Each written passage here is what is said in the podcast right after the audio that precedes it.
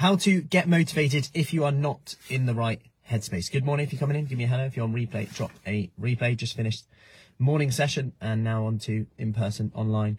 Um, and I want to touch on about being in the right headspace and, and often, not always, but sometimes where this comes from, from having lots of conversations, whether this is, um, a certain thought, like, you know, why am I not why am I not just not in the right headspace at the moment? Why am I not motivated right now?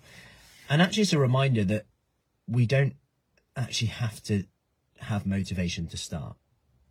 And that might sound odd, but are we looking for a specific type of motivation to start here? When actually cha- getting away from thinking that we have to to just exercise to lose weight to and that's sometimes not enough and that's sometimes the reason.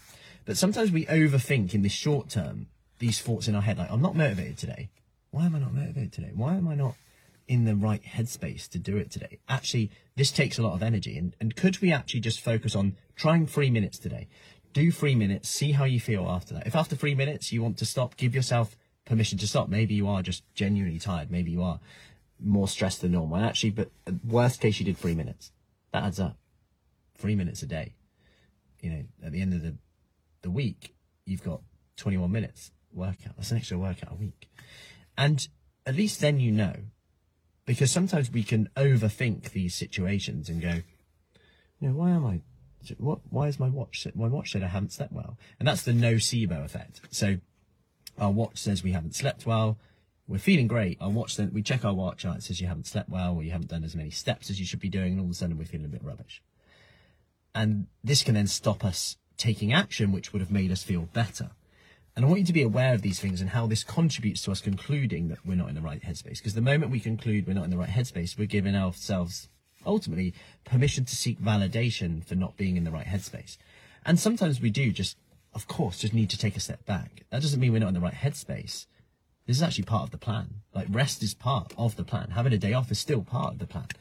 But don't beat yourself up for it. Don't think, you know, actually also I'm not doing what I should be doing with the food and, and beating ourselves up when actually we want you to enjoy your food. We want you to have more energy. We want you to be fitter. We want you to be stronger. And I'm pretty sure you want all these things. And actually, sometimes just reminding ourselves of, yes, it's fine. It's all good to have that external motivation, like fitting into clothes for the summer, the holiday, um, feeling more confident, being able to um, look and feel a certain way and wear certain clothes.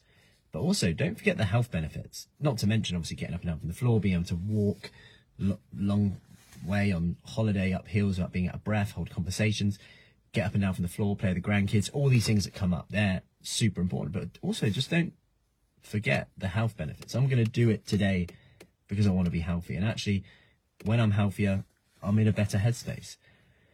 So don't forget that as well. The the because that then external motivation can then become very internal.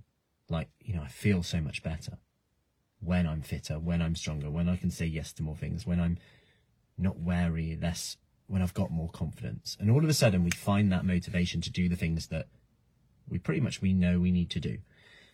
But remember, you sometimes have to start to realize whether you've got motivation or not. Because how do we even know? If we decide we have no motivation, then that's what we've decided. Wouldn't it be fun to find out? So today, my challenge to you: do three minutes. If after three minutes you want to give up, well, stop. Give yourself permission. At the end of the day, you still did three minutes, and at least now you know. Three minutes of walking, three minutes of jogging on the spot, three minutes of squats. Soon be a, a leg killer after that. Three minutes of push-ups against the wall, whatever it is. No matter how small, it's these small habits that add up. It's never a big thing. You know, when when we share transformations at Fruci Fit and people go, "Oh, what did you do? What diet did you? What did you cut out?" It's like, well, I, kind of a bit speechless because it's like I just did the small things over and over again. And when we get that into our head, when we get that ingrained, that's when the magic will happen. So have an awesome day. We have a brand new program coming out soon, all around um, menopause.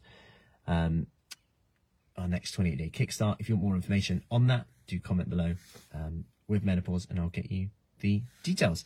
Have an awesome day and I'll see you soon.